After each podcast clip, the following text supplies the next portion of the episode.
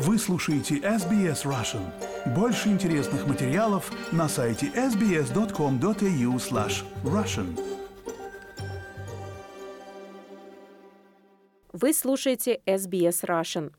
14 октября в Австралии пройдет референдум о голосе коренных народов в парламенте преддверии референдума мы попросили эксперта по конституционному праву прокомментировать основные аргументы против голоса. Уилл Партлет – ассоциативный профессор Мельмерского университета в школе права.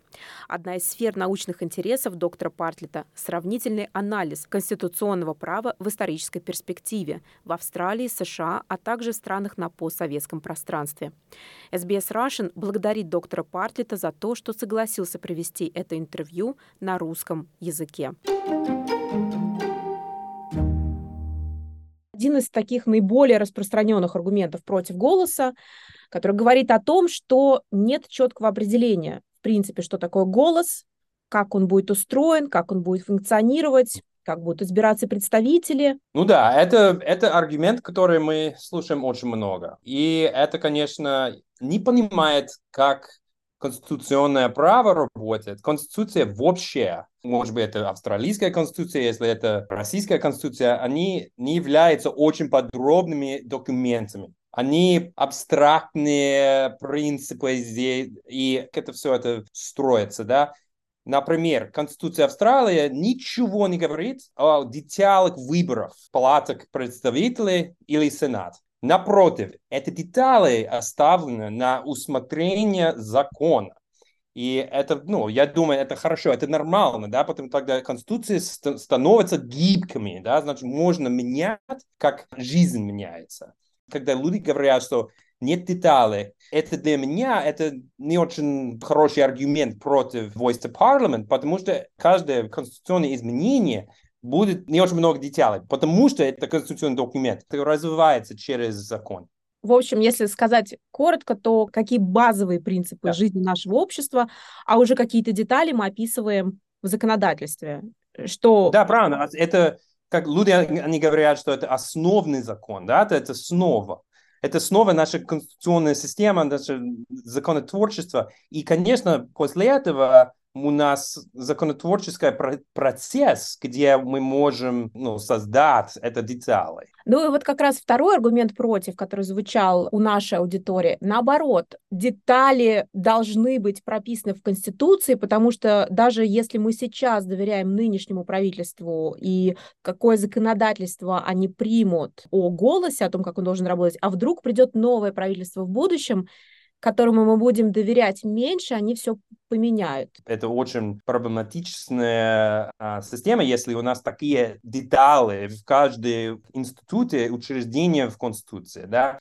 Но гибкость – это самое главное. В Конституции обычно они очень старые документы, да, они долгосрочные, долгосрочные документы, да, и если у них очень много деталей, это, конечно, проблема, я думаю, потому что всегда общество политика меняется, да, всегда очень быстро меняется. И в Конституции есть такой основный принцип, да, как мы строим нашу систему, как у нас, если право человека, какие самые главные. Но, конечно, как это работает в каждом контексте, в каждом исторический период, конечно, меняется. И это, я думаю, хорошо. Ну вот, кстати говоря, про законотворчество. Один из других аргументов против голоса, то, что у нас большое количество, несколько сотен разных коренных народов живут в Австралии, и небольшое число представителей в голосе не смогут действительно выступать голосом всех коренных народов. Ну, это, конечно, сложная проблема, сложная проблема, но я думаю, это будет, это будет процесс найти, как это работает, как это хорошо работает. Это будет, конечно, процесс разработки. Посмотрим. Но это, конечно, будет один из самых главных задач, формулированные, как voice department работает.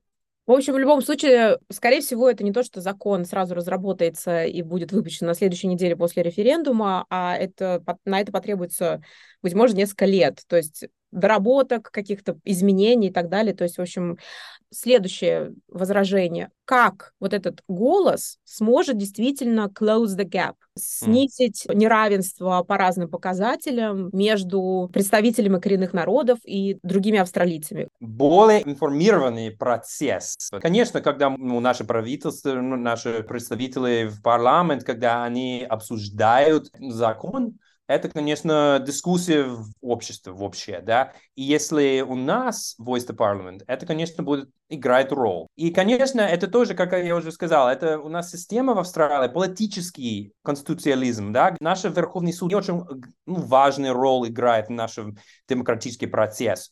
Здесь, в Австралии, самое главное, это, конечно, дискуссия, общественная дискуссия про закон правительство против оппозиции. И Voice to Parliament будет играть очень важную роль в этом процессе да, законотворчества в, в Австралии. Первый раз у нас участие коренных народов. Законотворческий процесс будет лучше, потому что он побольше информации, и это участие коренных народов и их представителей в этом процессе. Ну и последний аргумент, который я приведу сегодня, он про расовое разделение на уровне Конституции. То есть он, я так понимаю, направлен не столько против нового предполагаемого органа, сколько, в принципе, про вписание коренных народов Австралии в Конституцию как первых народов Австралии. Voice the Parliament — это не про рас. Это про ну, народ, который жил в Австралии много-много лет. Они жили до колонизация, это про историю, да, ну, потому что это, конечно, исторический факт, это про единство, да, это, это система, где мы признаем, что мы, мы не слышали ваш голос так много лет, но сейчас мы слушаем. Подробную информацию о предстоящем референдуме вы можете найти на специальном портале SBS Voice Referendum Portal, в том числе и на русском языке, по адресу www.sbs.com.au slash voice referendum.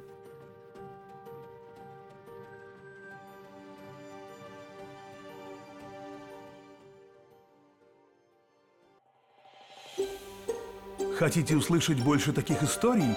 Это можно сделать через Apple Podcasts, Google Podcasts, Spotify или в любом приложении для подкастов.